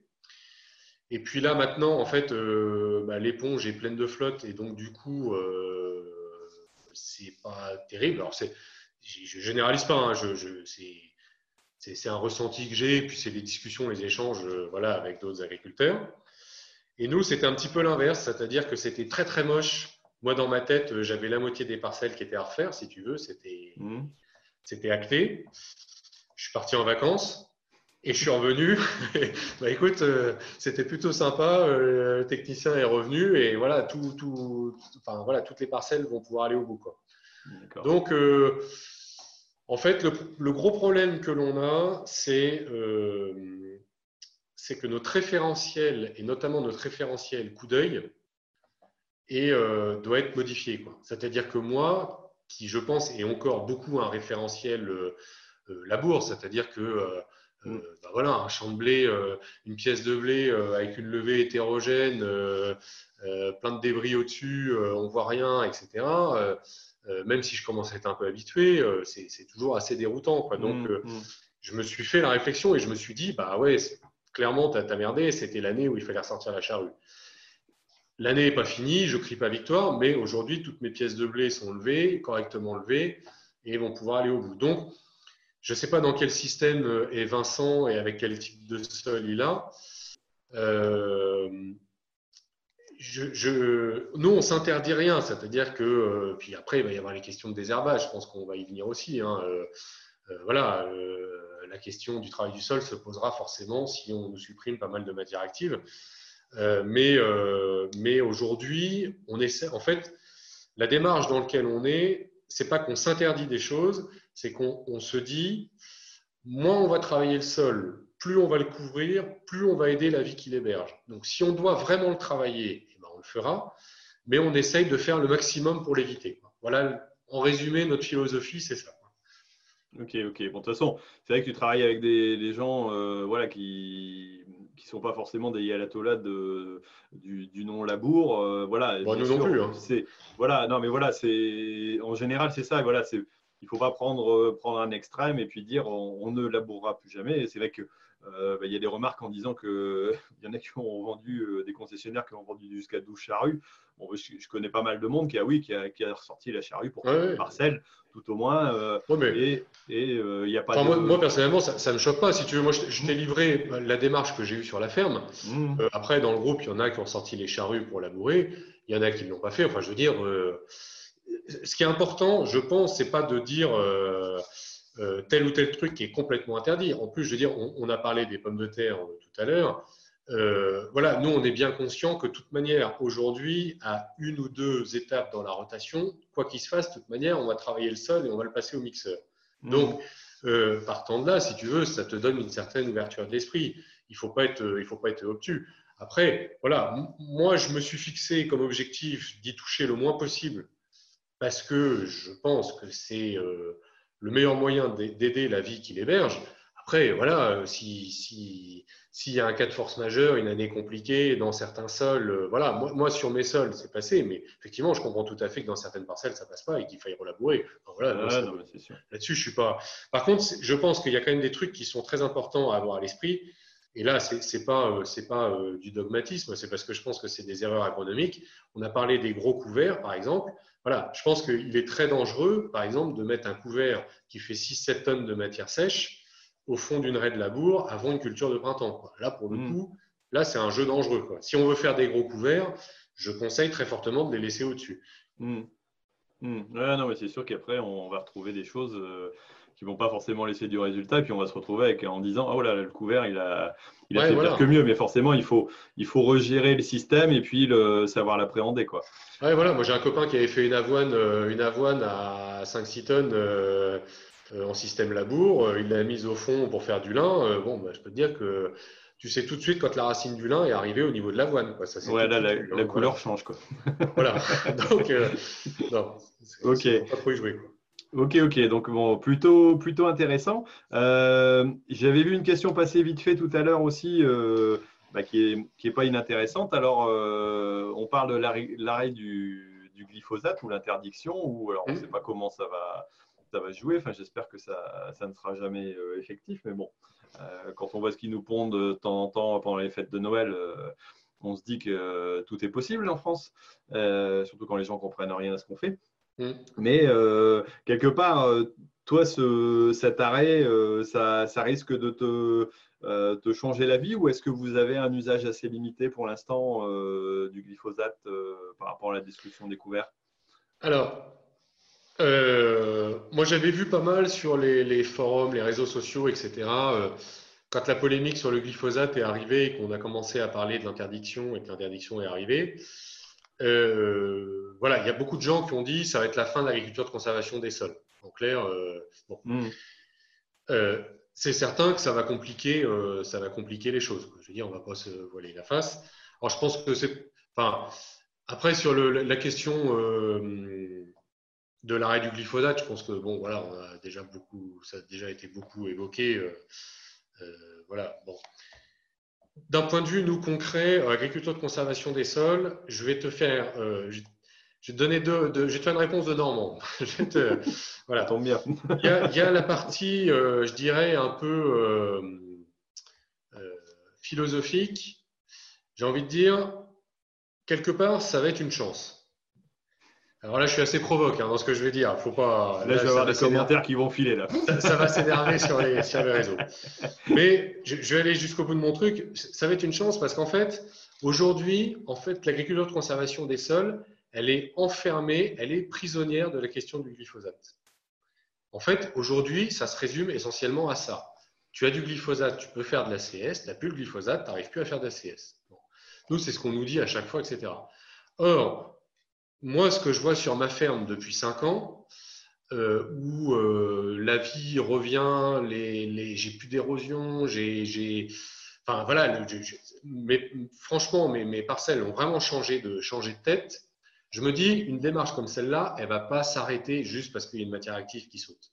Voilà. Hmm. Il y a plein de monde qui bosse dessus. Il y a plein de, il y a plein de, voilà. je pense qu'on trouvera des solutions, etc. Bon, ça, c'est la partie un peu philosophique, même si ça va bien nous casser les pieds si, avec le timing qui est donné, parce que là, pour le coup, à court terme, on n'a pas forcément de solution. Après, d'un point de vue plus concret, euh, nous, on sait, chaque agriculteur de Solanco, en fait, a mis une parcelle, ou un bout de parcelle, enfin voilà, ça dépend le rapport au risque de chacun, dans un système sans glypho, en disant, ben voilà, on va essayer de ne pas être surpris par la réglementation. Et on va essayer de travailler sur les couverts, la destruction des couverts, les dates de semis. Enfin voilà, plein de leviers d'action qu'on a pour essayer de construire un système sans glypho. Bon. Alors, ce n'est pas parfait, mais voilà, on y travaille, il y a des pistes, euh, il, y a des choses, il sympas. Et puis, on en parlait tout à l'heure pour le labour. Euh, voilà, s'il faut réintroduire un petit peu de travail du sol, euh, positionner correctement au bon moment pour gérer euh, l'enherbement parce qu'on n'a plus le glypho, et ben voilà, on fera comme ça. Et puis voilà, c'est quelque part un petit peu dommage parce que bah, à chaque fois qu'on fait ça, on, risque de faire un petit peu machine arrière sur la vie du sol. Mais voilà, c'est je veux dire, c'est pas, euh, on n'en fait pas, euh, ça nous casse les pieds très clairement parce que euh, parce qu'aujourd'hui c'est quand même une solution qui est hyper pratique et, et, qui sécurise beaucoup de choses. Alors pour répondre à la deuxième partie de ta question sur notre consommation de glyphosate, il y, a, y a, un journaliste qui était venu à la maison l'année dernière en plein débat sur le glypho pour un peu nous, nous, tirer les verres du nez et puis et donc du coup en préparant l'interview j'avais un peu regardé mes cahiers de depuis ces dernières années pour voir un petit peu ce qu'il en était réellement de la consommation de, de. Euh, voilà. Et en fait, le, alors c'est pas lié au fait d'être passé en ACS, mais comme on s'est pas mal formé sur euh, des sur des techniques alternatives, sur du, couvert, sur plein de choses, et puis que je me suis formé aussi sur la façon de pulvériser, je consomme moins de glypho que je n'en consommais avant. J'en consomme beaucoup moins qu'avant. C'est ça qui est paradoxal, c'est qu'à l'heure où arrive la polémique, euh, je pense qu'on en consomme beaucoup moins qu'on en consommait avant. Hmm. En fait, à la limite, la polémique, il aurait fallu la, faire il y a 10 ans. Mais hmm, hmm. Euh, je pense qu'on est beaucoup moins consommateur qu'on était avant. Donc, moi, j'en consomme moins. Par contre, c'est clair que c'est ma dépendance qui a augmenté, en sens que euh, bah, un salissement de graminées avant un semis de lin, bah, aujourd'hui, j'ai le glypho pour le gérer. demain, sans travail du sol, ça sera compliqué. Quoi. Ouais, il faudra trouver d'autres palliatifs qui ne sont pas forcément évidents. Et bon, forcément, de toute façon, euh, quelque part, il faut. C'est vrai que je pense qu'il y a un usage qui a été réduit globalement. Euh, il y a encore un intérêt. C'est sûr que ça va, ça va créer des, j'allais dire, des lacunes à, certains moments précis. Euh, alors peut-être qu'il y aura des dérogations, j'espère tout au moins, même s'il y, y a une interdiction globale. Mais c'est vrai que ça, ça, peut déstabiliser un système. Et puis provoquer quelques échecs par moment sur, ah sur telle ou telle culture. C'est vrai que c'est. Sûr. Bon, et, puis, et puis, si tu veux, c'est la perte du filet de sécurité. C'est-à-dire qu'aujourd'hui, c'est ce que je disais aux journalistes, moi j'en consomme beaucoup moins, mais je suis plus dépendant et je n'ai pas de solution de rattrapage actuellement. Mmh, qui, mmh voilà, en système labour, euh, bon, bah, tu sais qu'au pire, tu mets tout au fond et puis tu, vas gérer le problème du salissement à l'année, quoi, ça va aller. Moi, j'ai pas ce, filet de sécurité-là, donc euh, c'est cette dépendance-là qui, est difficile à gérer. Et du coup, je pense qu'il y a une partie des freins qui vont aussi être dans la tête, quoi. C'est-à-dire que c'est, il va falloir sauter euh, au trapèze en, en ayant enlevé le filet, quoi. C'est juste, voilà, ça, ça, va être un peu plus technique. Ouais, non, mais c'est sûr. Ok, bon bah écoute, euh, on va passer à la deuxième partie parce qu'on a déjà euh, pas mal. Ouais, on a débordé un peu là. Ça fait une heure six minutes qu'on est en train de discuter, mais bon, c'est intéressant, je pense qu'on pourra encore en parler. Et le pire, c'est que j'avais déjà fait une séance avec toi. Euh, ouais, ouais, on a, j'ai l'impression qu'on n'a pas parlé des mêmes choses, tu vois, c'est génial. voilà, non, mais c'est bien, au moins ça, ça, complète. Et en plus, je repasse cette semaine chez toi, donc on va, on va encore en savoir plus, je vais encore en savoir plus, donc c'est vrai que c'est plutôt intéressant. voilà, donc on va passer à la partie magazine. Donc là, bah, je voulais tout simplement remercier mes partenaires. Alors déjà, euh, bah, Grison qui m'accompagne sur, euh, la partie technique euh, et donc qui m'aide en fournissant tout simplement déjà le logiciel sur lequel on, j'allais dire, on est, en, direct et qui fonctionne pas trop mal malgré tout parce qu'on en avait essayé plusieurs il y a un an et ça a été un peu la cata. donc là, c'était plutôt pas, c'est plutôt pas mal. donc merci à Grison pour ça. Ensuite, donc deuxième partenaire, donc Ternet, bah, qui tout simplement nous montre les, les les comment euh, les articles les, plus vus, alors je vais partager mon écran, voilà, hop, voilà, donc euh, on a plusieurs articles. Alors je vais tout simplement citer les, les titres et puis euh, bah, tu, tu, feras un commentaire ou on fera un commentaire sur voilà, ce qui te paraît le plus, le plus intéressant toi, de ton côté. donc on a donc tout simplement celui qui est le plus vu sur, sur donc c'est quel constructeur a immatriculé le plus de tracteurs en 2019 alors apparemment 2019 est encore un bon cru. Euh, donc on a, euh, j'allais dire, les trois, leaders qui sont John Deere avec 19, New Holland avec 16,7, Fend avec 13,2. Euh, et puis ensuite, on a 10,4 bah, pour classe, 9,8 pour Massé, et puis après, les autres représentent plus de 30%. Donc voilà, on voit que c'est John Deere qui est encore avec New Holland derrière, pas mal en avance, et Fendt est plutôt, euh, voilà, plutôt, plutôt avancé, même s'il a perdu un petit peu et John Deere a repris 0,8 par rapport à avant, d'après euh, d'après ce que je peux voir. Bon, apparemment, il y a, il y a quand même pas mal de, de ventes de tracteurs encore. C'est encore quelque chose qui, qui, fonctionne pas mal. Ensuite, hop, ça y est, j'ai coupé. Euh, donc, sur WebAgri, on a aussi donc, simplement l'article le plus lu euh, qui est euh, la diffusion à la télé de Petits Paysans, euh, qui n'a pas fait l'unanimité chez les éleveurs. Alors moi, je ne l'ai pas vu, je n'ai pas eu l'occasion de, pouvoir le, voir. J'ai eu pas mal d'échos et c'est vrai que bah, c'était voilà, ça a été un peu mitigé et, a priori c'était vraiment très très émouvant, très très dur et parfois enfin, choquant.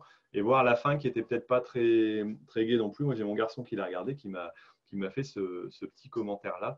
Et euh, je pense que ça a été pas mal commenté. Alors bon, si c'est une forme de réalité, elle n'a pas forcément été euh, voilà, toujours, euh, toujours bien vue. Alors il y, a des, il y a eu pas mal de commentaires et c'est vrai que ce, ce film n'a pas forcément fait, même s'il a au moins le mérite de parler un peu d'agriculture et des difficultés de, de certains exploitants, bah, n'est pas forcément toujours, toujours apprécié non plus de la profession. Ce n'est pas, pas évident de montrer ce que, ce que l'on fait ou ce qui existe. Mmh. Ensuite, euh, euh, donc on en parlait tout à l'heure, Didier Guillaume, euh, demain il s'agira de, passer, de se passer des herbicides chimiques. Alors bon, encore une, annonce, donc apparemment qu'il aurait fait le 9 janvier. Alors si j'arrive à bien lire, parce que je n'ai pas pris le temps de, lire le reste, mais bon, encore des annonces donc, qui vont qui, font qu'on a plutôt tendance à dire que bah, voilà, les, les phytos et le gouvernement actuel n'est pas forcément très, très enclin à nous autoriser à garder nos, systèmes, euh, veut nous faire évoluer, alors degré ou de force. Mais à mon avis, il va y avoir des grincements dedans parce que je ne pense pas que la profession va, va, forcément se laisser faire non plus euh, dans tous les sens. Alors, ça peut peut-être être un moyen d'évoluer, mais à mon avis, ça va être quand même pas mal de risques pour, euh, pour du monde, donc un, peu, un peu compliqué. Quoi.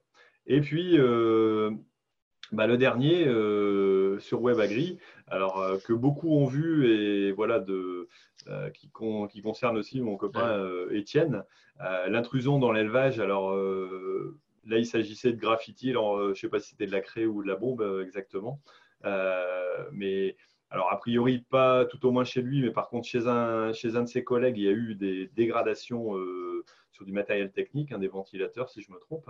Euh, chez, chez il n'y a pas eu ce, genre de choses, mais rien que l'intrusion euh, voilà, qu'il a pu avoir chez lui, euh, comme il dit, lui, ça va, il, a à peu près le moral, mais pour sa famille, c'est quand même un peu compliqué, sa femme et ses enfants, parce que ben, de savoir que des gens puissent s'introduire chez d'autres, c'est quand même, voilà, pour défendre une cause, voilà, c'est c'est des abolitionnistes tout simplement de, euh, l'élevage. Alors on, voit euh, que ben, quand, Étienne, qui a tendance à les titiller euh, un petit peu, ben, peut, se faire embêter aussi là-dessus, je trouve qu'il y a des, des, choses qui commencent à être assez dérangeantes.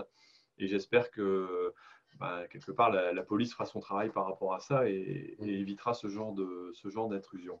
Alors sur ces articles, qu'est-ce qui te, qu'est-ce qui te marque le plus? Oula.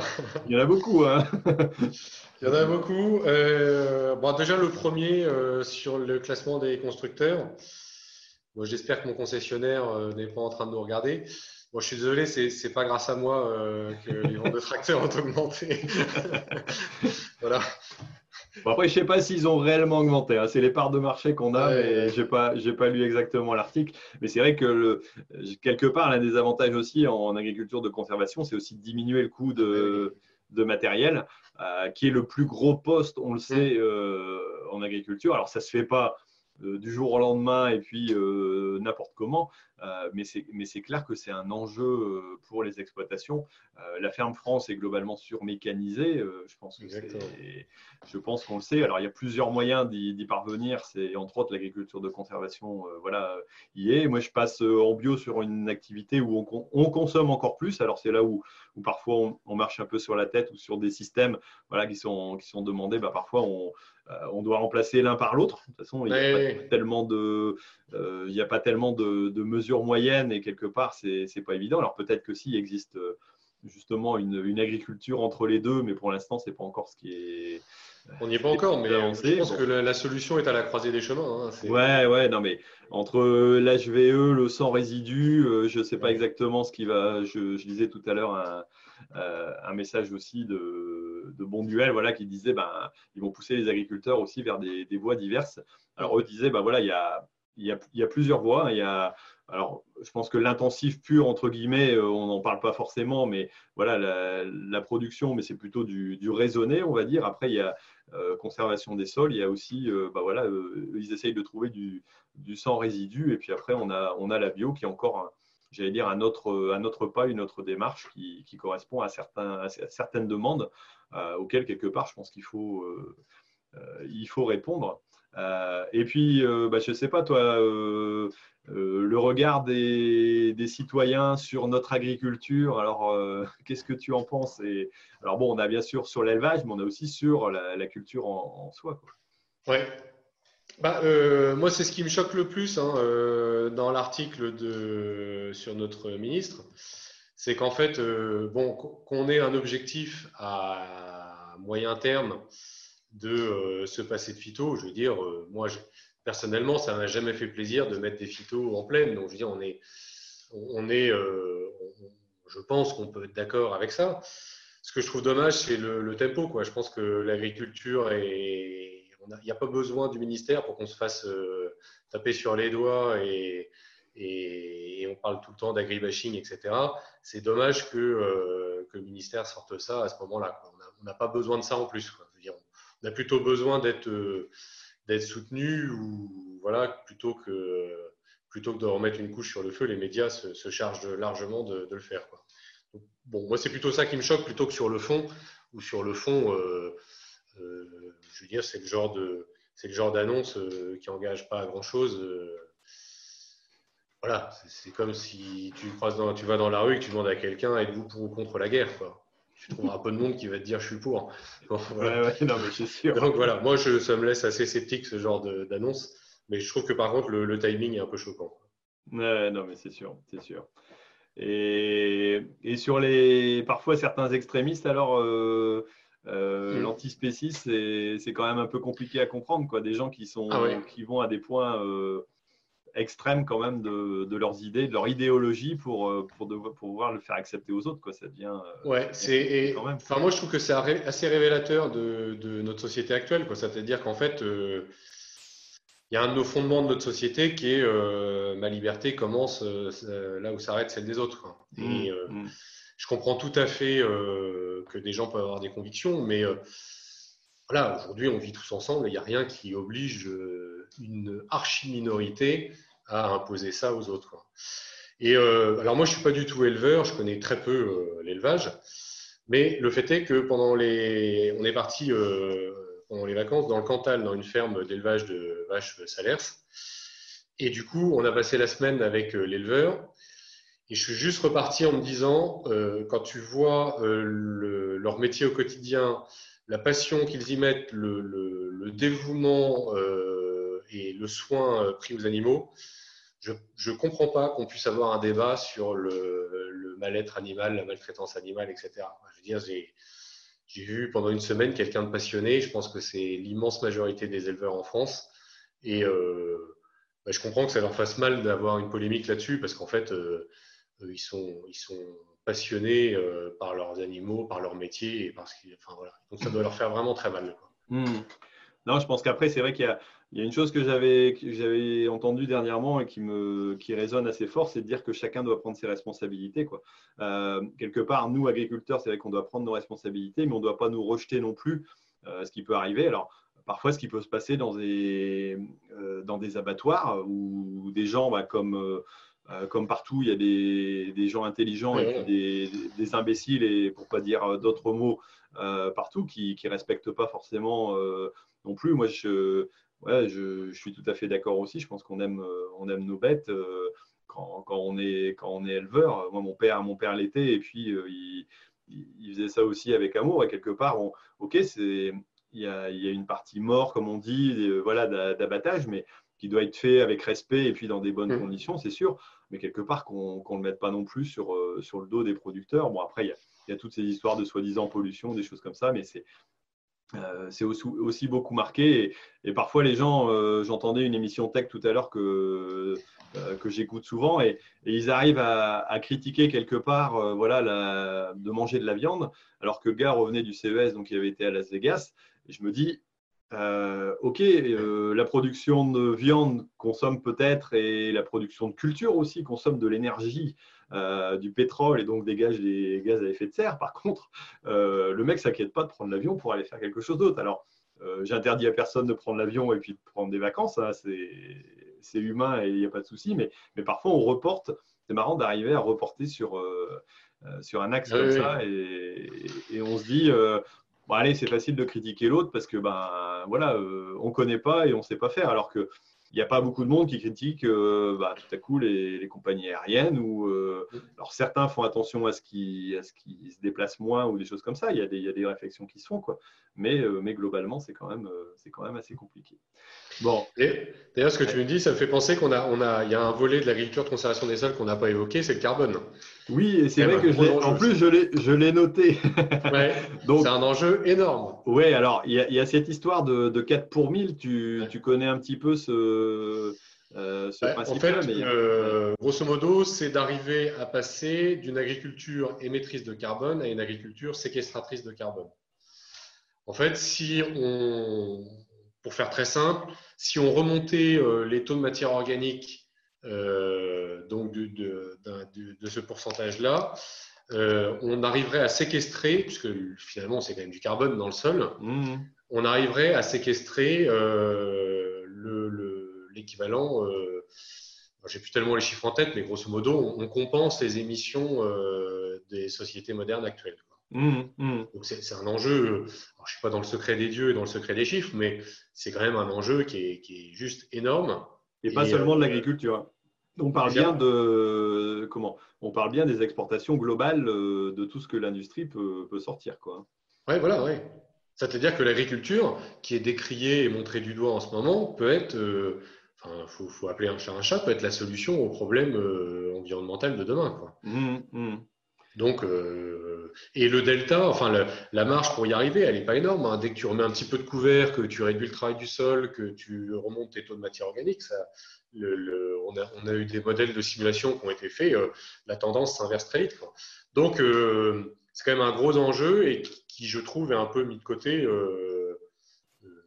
voilà, on est, l'agriculture n'est pas qu'une source de problème c'est vrai que ça n'a pas été euh, hyper développé, alors que je pense que le sujet était intéressant et, je pense qu'on en parle, on parle pas. Assez. c'est pas hyper développé parce que je pense qu'il euh, y a encore des validations scientifiques en attente. Il y a, il y a des organismes qui, euh, qui mettent des plombes et des plombes à valider sous toutes les coutures, des tas de trucs dans tous les sens. Donc voilà, c'est ce qui traîne aussi un peu. Mais c'est ce qui nous fait râler, c'est que c'est aussi le décalage qu'on voit entre entre des gens de certains organismes d'essai, euh, enfin, ou d'études, et ce que nous on voit en pleine. C'est qu'en fait, euh, les choses évoluent vite, faut, faut, sortir le nez du labo. Quoi. Après, après, quelque part, c'est un peu dommage aussi que euh, certains nous annoncent des, retraits et que ça aille très très vite, alors que quand on a des points positifs, on ne les met pas en avant aussi. Ah bah là, pour le coup, euh, là, pour le coup, on n'a rien démontré, mais ça va très vite. Hein. Ouais, voilà. Même s'il n'y a pas de preuves scientifiques, on arrive quand même à blinder, à, balancer le truc et, ça passe tout seul. Donc, mais bon, c'est en fonction de l'intérêt. Bon, voilà. on va arriver à notre dernière rubrique, c'est la partie tech.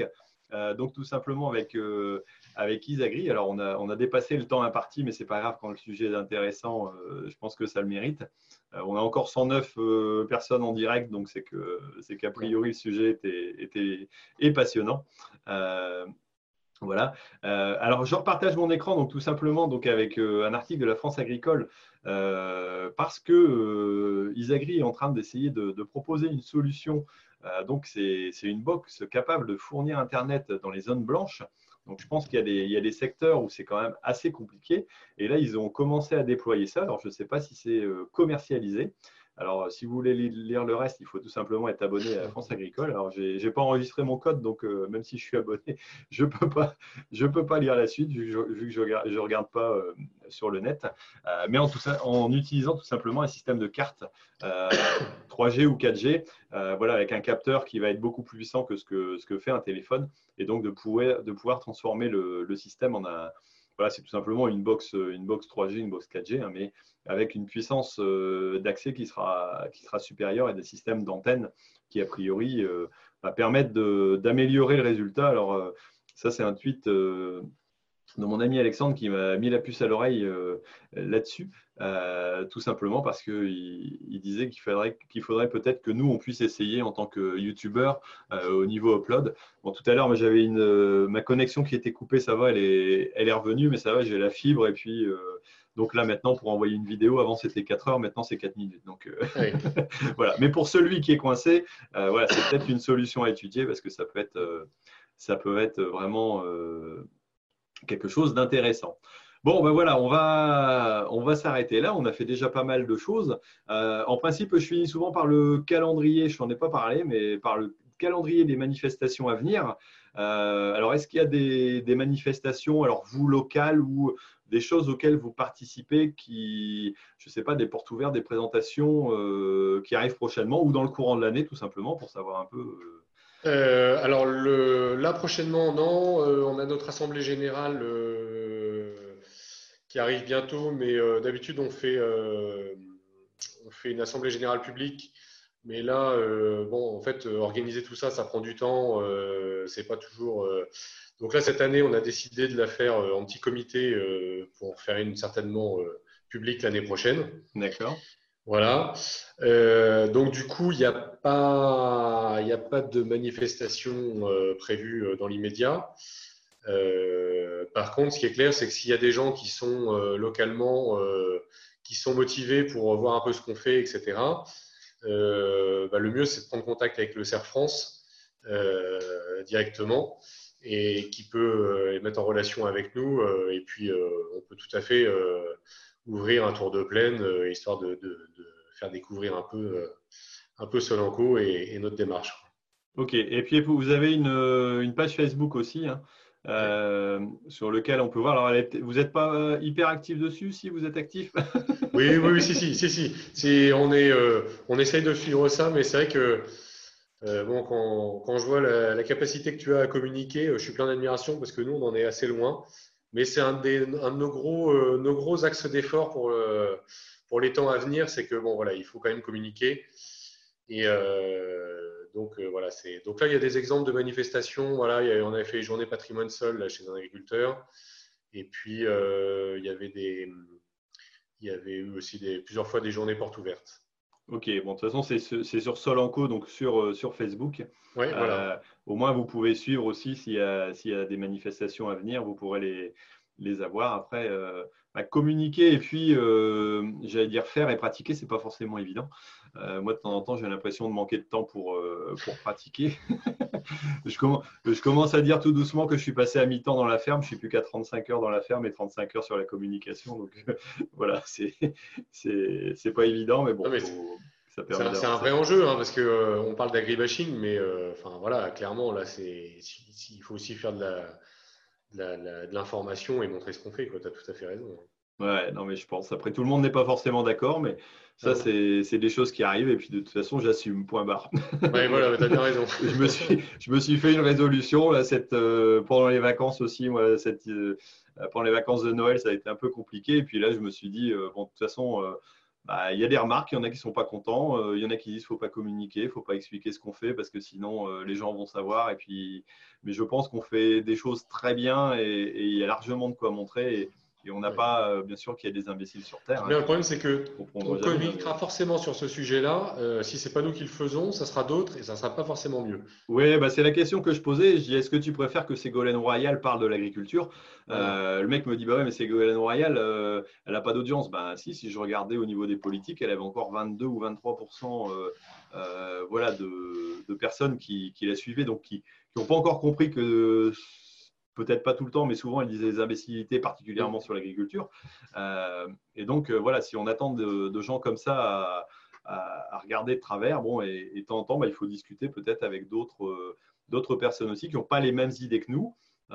pour arriver à s'expliquer et puis à, faire avancer le schmilblick. De toute façon, si on reste dans notre coin, ça, ça risque d'être compliqué. Tout à fait. Bon, bah en tout cas, merci beaucoup et puis félicitations voilà, pour, euh, pour tout le groupe. Alors, bah, moi, je vous rejoins mercredi pour, euh, pour aller faire un petit tour de plaine. Je suis voilà.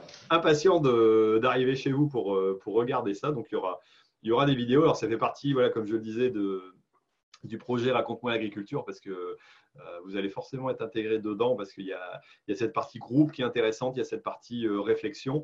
Voilà, et puis dire que bah, c'est pas facile, qu'on tâtonne, qu'on cherche, qu'on n'a pas la science euh, infuse et qu'il n'y a pas de modèle, tu l'as dit tout à l'heure, en, agriculture, mais je pense que c'est important de, montrer les différentes euh, possibilités selon les endroits euh, et puis d'essayer d'avancer parce que je pense que l'agriculture le mérite et il faut, il faut qu'on avance. Donc en tout cas, merci beaucoup. Ben, merci à toi, euh, merci à tous. Voilà, et puis bah, on a eu pas mal de monde qui nous ont suivis, donc il nous en reste 100 voilà, pile qui, qui regardent, donc c'est pas mal au niveau audience.